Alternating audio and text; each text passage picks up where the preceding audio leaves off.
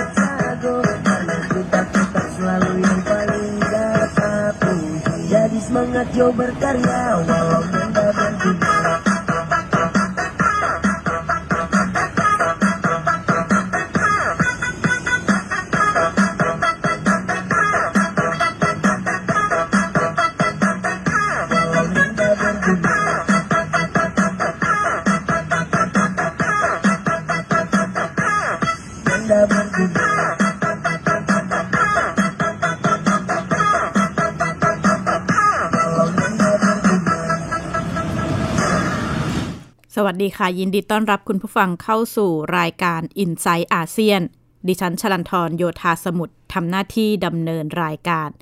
เราเริ่มต้นรายการกันด้วยเพลงสนุกสนานเป็นเพลงประกอบการเต้นแอโรบิก แต่ถ้าหลายๆ คนได้ติดตามสถานการณ์ในเมียนมาก็จะได้เห็นว่า เพลงนี้นะคะถูกแชร์ไปในโลกออนไลน์ค่อนข้างมาก ก็คือเป็นภาพของครูสอนเต้นแอโรบิกชาวเมียนมากำลัง สอนเต้นแอโรบิกโดยเบื้องหลังเนี่ยเป็นภาพของรถทหารที่กำลังขับมาในช่วงของการเกิดรัฐประหารที่เมียนมา แต่ว่าสถานการณ์ในเมียนมาณเวลานี้อาจจะไม่ได้มีความสนุกเท่ากับเพลงการเต้นแอโรบิกนะคะ เพราะว่าเมื่อวันที่ 19 กุมภาพันธ์ที่ผ่านมา มะมะยะต้วยต้วยไข่เป็นผู้หนึ่งในผู้ประท้วงเมียนมาอายุ 20 ปีเนี่ยก็มีการประกาศว่า เธอได้เสียชีวิตแล้วหลังถูกยิงด้วยกระสุนจริง ระหว่างการเข้าร่วมการประท้วงเมื่อ 9 กุมภาพันธ์ที่ผ่านมา โดยแพทย์ในโรงพยาบาลระบุกับผู้สื่อข่าวนะคะว่า จะตามหาความยุติธรรมให้กับผู้ประท้วงคนนี้ แล้วก็ตอนนี้กำลังมีหน่วยงานกำกับดูแลคอยสืบสวนสอบสวนเหตุการณ์ที่เกิดขึ้นทั้งหมด ขณะที่การชุมนุมก็คือยังเดินหน้าต่อไปเรื่อยๆนะคะ 19 กุมภาพันธ์ที่ผ่านมา มีผู้คนจำนวนหลายหมื่นคนออกไปชุมนุมประท้วงกันอีกครั้งในเมืองย่างกุ้ง เมืองที่ใหญ่ที่สุดของเมียนมา ขณะที่ได้เห็นภาพการประท้วงที่เกิดขึ้นใน รูปแบบที่แตกต่างหลากหลายนะคะ วันพุธที่ 17 กุมภาพันธ์ที่ผ่านมา ก็มีคนจำนวนมากออกไปประท้วงในลักษณะที่ทำเป็นทำทีว่ารถเสีย แล้วก็เพื่อใช้ในการจอดขวาง การเดินทางเดินรถของตำรวจแล้วก็ทหาร ขณะที่เว็บไซต์แล้วก็หน่วยงานของรัฐบาลเมียนมาหลายแห่งก็โดนแฮกเกอร์ กลุ่มแฮกเกอร์ที่เรียกตัวเองว่าแฮกเกอร์เมียนมา ใช้วิธีการโจมตีเว็บไซต์หน่วยงานรัฐบาล เพื่อแสดงออกถึงการ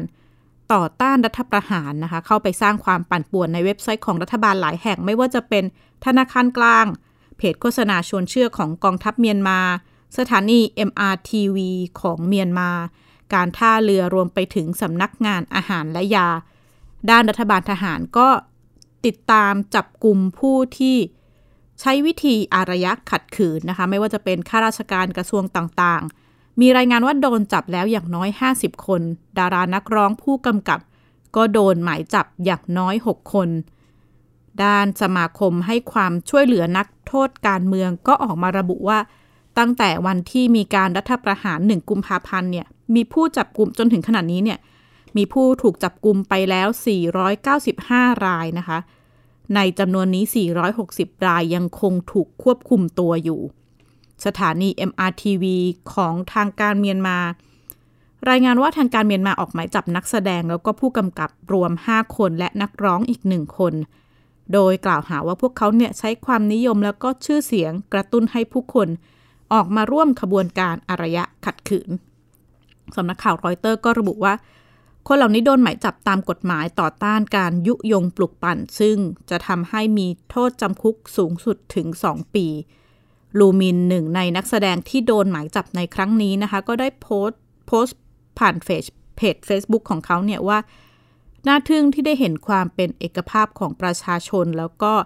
อำนาจต้องกลับคืนสู่ประชาชน ด้านหนึ่งเนี่ยก็เห็นภาพประชาชนเดินหน้าประท้วงด้วยรูปแบบ ท่าทีต่างๆ ที่หลากหลาย และในหลายพื้นที่ที่เมียนมากองทัพก็ตอบโต้ โต้กลับด้วยความรุนแรง คุณพงษทัศน์สุขพงศ์ประเมินท่าทีกองทัพเมียนมาค่ะการถแถลงข่าวครั้งแรกของคณะรัฐประหารภายใต้การนำของพลเอกอาวุโสมินอ่องไลน์ผู้บัญชาการทหารสูงสุดเมียนมา ใช้เวลาประมาณ 2 ชั่วโมงครับ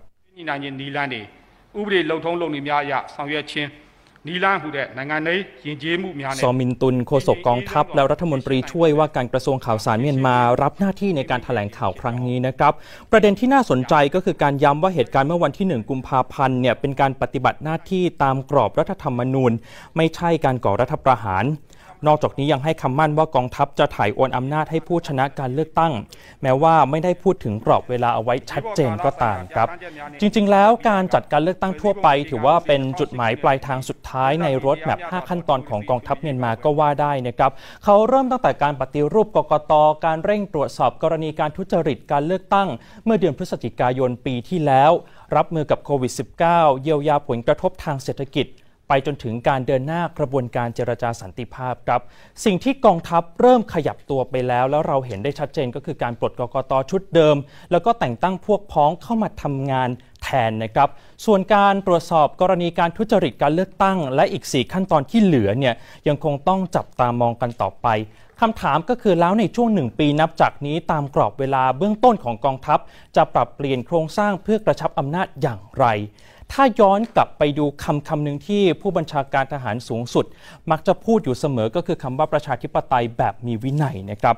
ประชาธิปไตยแบบมีวินัยเนี่ยหมายถึงการให้กองทัพมีบทบาทนำบนเวทีการเมืองในระดับชาติ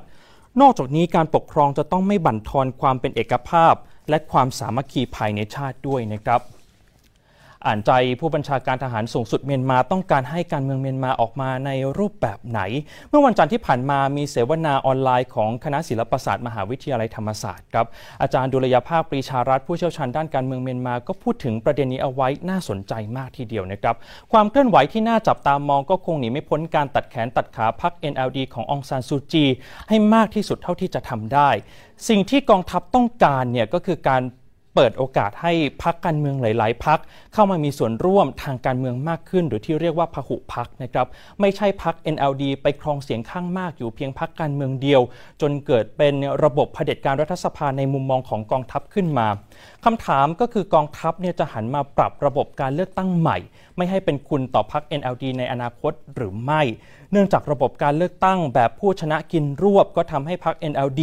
ได้ประโยชน์แล้วก็แข็งแกร่งมากขึ้นเรื่อยๆ อย่างที่เราเห็นกันนะครับ แต่ก็ต้องยอมรับว่าการปฏิรูประบบการเลือกตั้งให้เป็นคุณ ต่อพักทหารในบรรยากาศทางการเมืองแบบนี้ก็เป็นอีกหนึ่งโจทย์ท้าทายของกองทัพเช่นเดียวกันครับ อีกเรื่องหนึ่งก็คือสัดส่วนที่นั่งของกองทัพ ทั้งในสภาผู้แทนราษฎรและสภาชนชาติ จะต้องปรับเพิ่มขึ้นด้วยหรือไม่นะครับ เนื่องจากการจัดสรรที่นั่งสภาละ 25%ค่อนข้างหมิ่นเหม่และอาจจะไม่เป็นผลดีต่อกองทัพในระยะยาวด้วยครับ เรียกได้ว่าการลดทอนอำนาจและเด็ดปีกพัก NLD ของกองทัพเนี่ยสะท้อนให้เห็นได้จากการตั้งข้อหาของซูจี เพิ่มอีกหนึ่งข้อหาก็คือการละเมิดกฎหมายการจัดการภัยธรรมชาติเมื่อวานนี้ด้วยนะครับคุณพรบดีคุณวราวิจะเห็นได้ในภาพรวมว่าเมื่อโจทย์ใหญ่ของกองทัพ ก็คือประชาธิปไตยแบบมีระเบียบวินัยเนี่ยมันผูกโยงกับตัวกองทัพอยู่แล้ว เพราะฉะนั้นยากมากเลยนะครับที่รัฐบาลพลเรือนจะขึ้นมามีอำนาจได้ ถ้าพักไหนขึ้นมามีอำนาจได้ ดีไม่ดีจุดจบ ก็จะเหมือนพัก NLD เนี่ยนะครับ นี่ก็เป็นการประเมินท่าทีการวางหมากของกองทัพเมียนมาต่อการทำรัฐประหารครั้งนี้นะคะ ขณะที่อีกด้านหลาย ๆ ฝ่ายก็แสดงความกังวลถึง การใช้ความรุนแรงเหตุวุ่นวายที่จะเกิดขึ้นในเมียนมา 19 กุมภาพันธ์ที่ผ่านมาก็มีรายงานอีกครั้งนะคะว่ามีเหตุปะทะ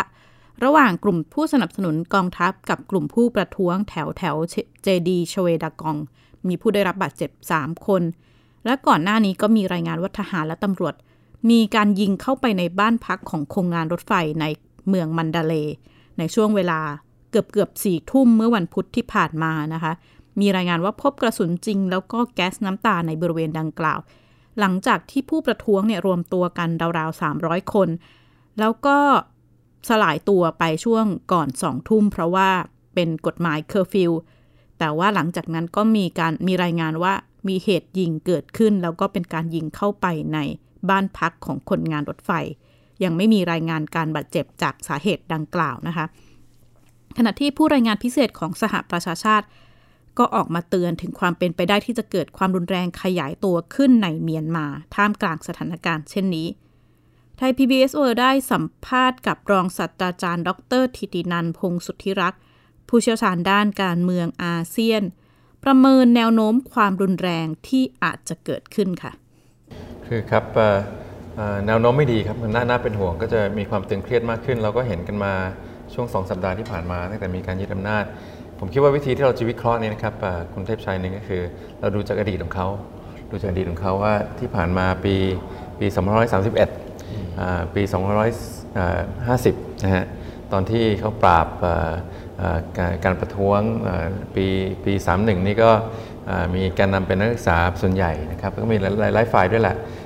แล้วก็ปีปี 50 ก็เป็นพระสงฆ์นะฮะก็ปราบเรียกว่าเอ่อเหี้ยมโหดอย่างที่คุณเทพชัยว่านะครับเพราะนั้นเราก็ถามว่าตอนนี้เนี่ยจะเป็นอย่างนั้นหรือเปล่า มันเหมือนกับเราเคยเห็นมาแล้วหนังหนังหนังม้วนนี้ ผมคิดว่ากองทัพนะครับท่านมาดอนเนี่ยเขาคงจะเอาอย่างนั้นแหละนะครับเขาคงเขาคงคิดมาแล้วแหละนะครับว่าเขาจะเอาให้อยู่ การเอาให้อยู่เนี่ยก็คืออทุกทุกมาตรการทุกวิถีทางก็คือว่าปิดประเทศก็ก็ได้นะครับ แล้วก็เมินการคว่ำบาตรการประนามอะไรทั้งหลาย แล้วก็ปราบให้อยู่ แต่รอบนี้อันนั้นก็เป็นวิธีหนึ่งที่เราจะวิเคราะห์ครับว่าที่ผ่านมาเขาก็เขาก็ทำอย่างนี้มาแล้วเขาก็เขาก็รักษาอำนาจไว้ได้ แล้วเขาก็เขาก็เอาอยู่นะฮะ จนกระทั่งเขาผ่อนคลายอำนาจผ่อนผันมีการเปิดประเทศอ่ามีมีรัฐธรรมนูญปี 08เนี่ยนะครับแล้วก็มาเปิดประเทศแล้วก็มีในสุดมาการเลือกตั้งปีปี2515เนี่ยแล้วก็เลือกตั้งรอบสองเมื่อเดือนพฤศจิกาที่แล้วสิปีที่ผ่านมาผมคิดว่าอีกวิธีที่วิเคราะห์นะครับก็คือว่า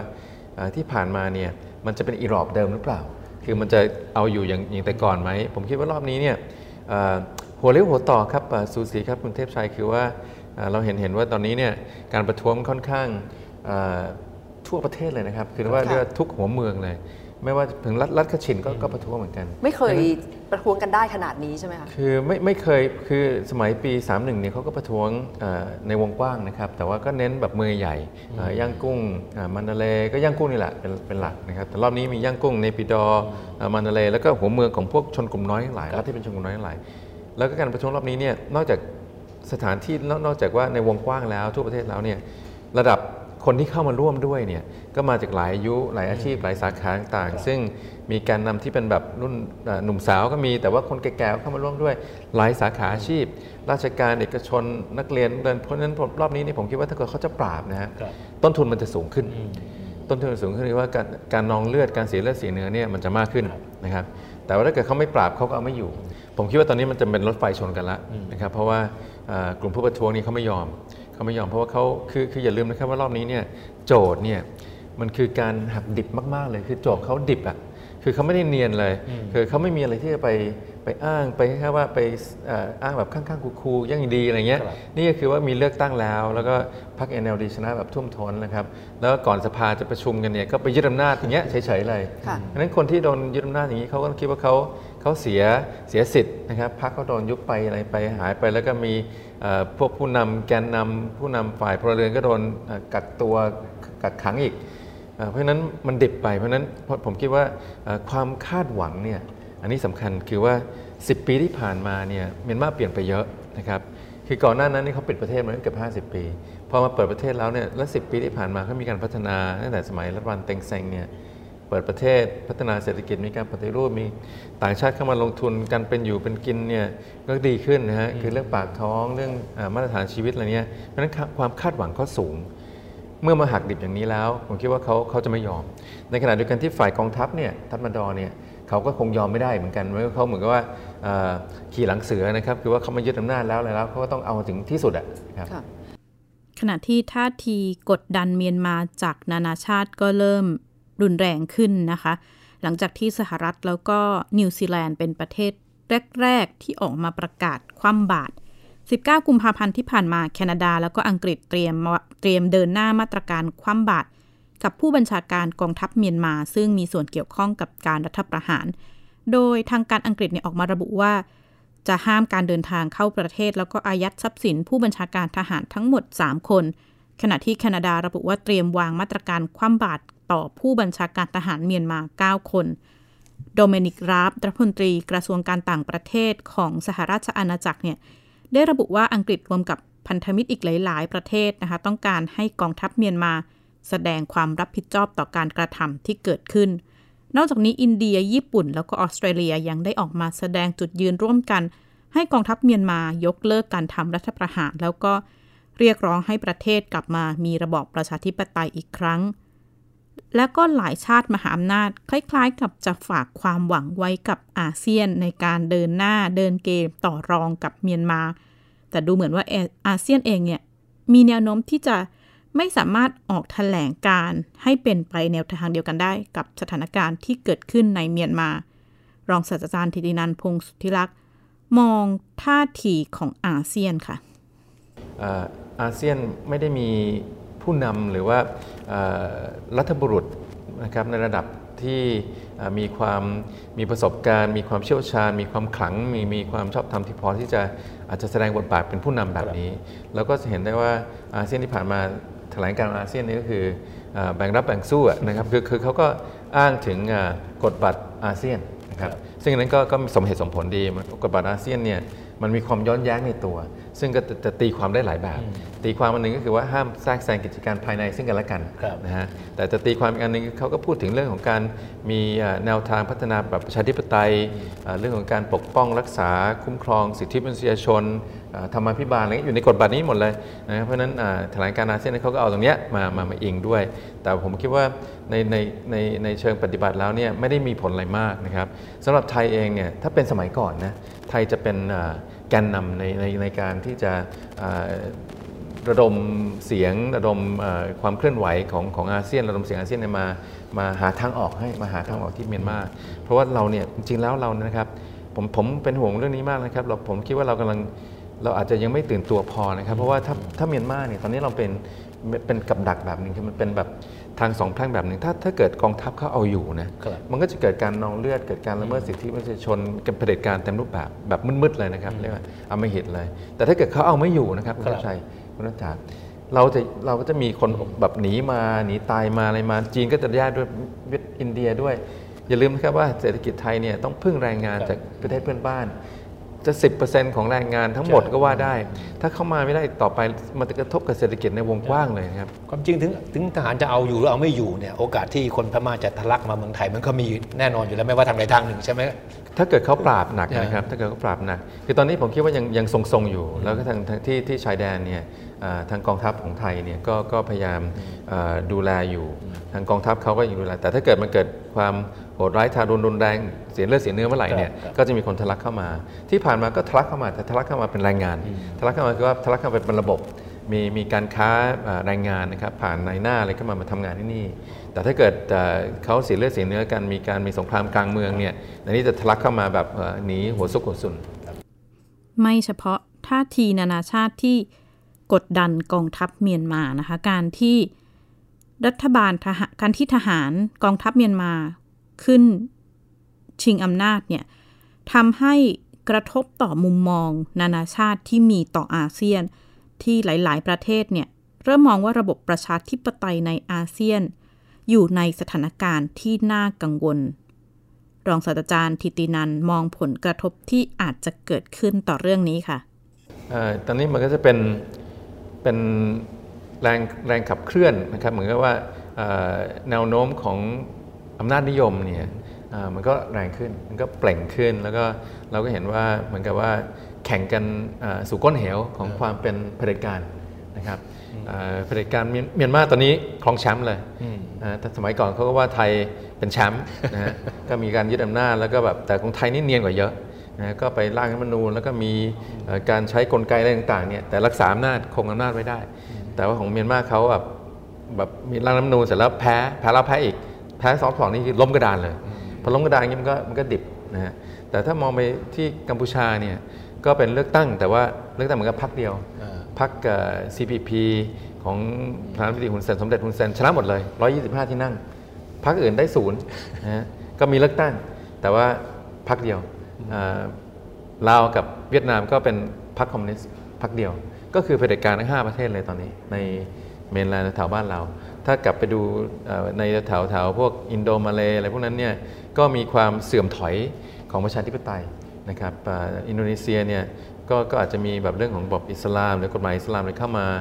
ครอบงำมากขึ้นในการในการปกครองอะไรอย่างเงี้ยนะครับฟิลิปปินส์นี่ก็มีดูเทอร์เต้ที่ไปละเมิดสิทธิมนุษยชนอะไรต่างๆเนาะบรูไนก็เป็นแบบสมบูรณาญาสิทธิราชย์นะครับสิงคโปร์เนี่ยแหละครับผมก็คิดว่าสิงคโปร์เนี่ยด้วยความที่เขาไม่ได้ไม่ได้สลายไม่ได้ถอยหลังเนี่ย กลับกลายมาเป็นประชาธิปไตยชั้นนำของภูมิภาคเรา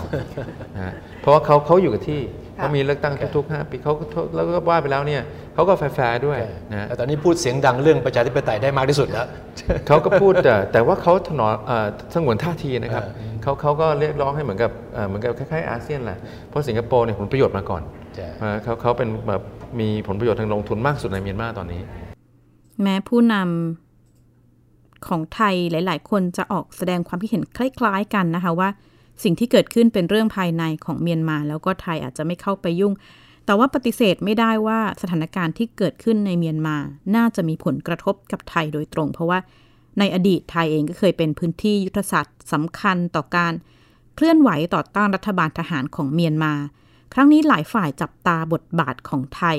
รองศาสตราจารย์ ดรปณิธานวัฒนายากร มองผลกระทบที่อาจจะเกิดขึ้นกับไทยค่ะ ครับขณะนี้ผมเข้าใจว่าหน่วยงานความมั่นคงได้ซักซ้อมแผน แล้วก็เตรียมพร้อมการปฏิบัติการเพื่อรองรับนะครับ ถ้าหากว่ามีความเคลื่อนไหวบางอย่างตามแนวชายแดนที่ทำให้เกิดผลกระทบต่อเรานะครับ ไม่ว่าจะเป็นเรื่องของการทะลักเข้ามาของกลุ่มบุคคลนะครับ ไม่ว่าจะเป็นเรื่องของการใช้พื้นที่ตามแนวรอยต่อนะครับเรื่องเหล่านี้ก็เป็นเรื่องที่ทางกองทัพ แล้วก็ทางสภาความมั่นคงนะครับสำนักงานสภาความมั่นคงแห่งชาติ แล้วก็สภาความมั่นคงก็ได้รายงานต่อท่านนายกรัฐมนตรี แล้วต่อคณะรัฐมนตรีไปแล้วนะครับ แล้วก็ได้ค่อนข้างที่จะมีการเตรียมการอยู่พอสมควรก็ไม่น่าเป็นปัญหาอะไรนะครับคุณนัฐาครับพร้อมกับการสื่อสารผมเข้าใจว่าถึงพม่าจากผู้นำหลากหลายประเทศในอาเซียนนะครับ ในช่วงต้นๆของการเปลี่ยนแปลงในเรื่องของการเมือง ผมเข้าใจว่าผู้นำอ่า พม่าได้ชี้แจงได้ทำความเข้าใจได้ส่งจดหมายถึงผู้นำในอาเซียนนะครับ อธิบายเหตุผลสำคัญนะครับ โดยเฉพาะเรื่องที่เกี่ยวข้องกับการเลือกตั้งการร้องเรียนนะครับ เรื่องที่เกี่ยวข้องกับรัฐธรรมนูญ แล้วก็ข้อบังคับต่างๆ ที่ทำให้อ่าทหารพม่าจำเป็นต้องอเข้ามายึดอำนาจในมุมมองของทหารพม่านะครับ เรื่องเหล่านี้ผู้นำในอาเซียนก็ทราบกันดีนะครับ แล้วก็ได้มี ปฏิกิริยาไปบ้างแล้วอย่างที่เราทราบกันนะครับขณะนี้ก็รอฟังถึงข้อมูลข้อเท็จจริงใหม่ ๆ นะครับ ที่จะได้ทยอยชี้แจงให้กับนานาชาติให้กับอาเซียน เพื่อนำมาเป็นข้อมูลประกอบในการพิจารณาว่าแนวทางในการเข้าไปช่วยประคับประคองอความแปรปรวนนะครับจะมีในแนวทางไหนบ้างนะครับ สัปดาห์นี้น่าจะมีความคืบหน้ามากขึ้นครับท่าน นี่ก็คือสถานการณ์โดยรวมที่เกิดขึ้น แล้วก็การประเมินแนวโน้มที่จะกระทบต่ออาเซียนและไทย แล้วก็คือทั้งหมดของ i n s i ซต์อาเซียนในสัปดาห์นี้นะคะ พบกันใหม่สัปดาห์หน้า ดิฉันชลันทรโยธาสมุทรขอลาคุณผู้ฟังไปก่อน สวัสดีค่ะ ติดตามรายการได้ที่ www.thaipbspodcast.com แอปพลิเคชัน Thai PBS Podcast หรือฟังผ่านแอปพลิเคชันพอดแคสต์ของ iOS Google Podcast Android Podbean SoundCloud และ Spotify ติดตามความเคลื่อนไหวของรายการและแสดงความคิดเห็น โดยกดถูกใจที่ facebook.com/thaipbspodcast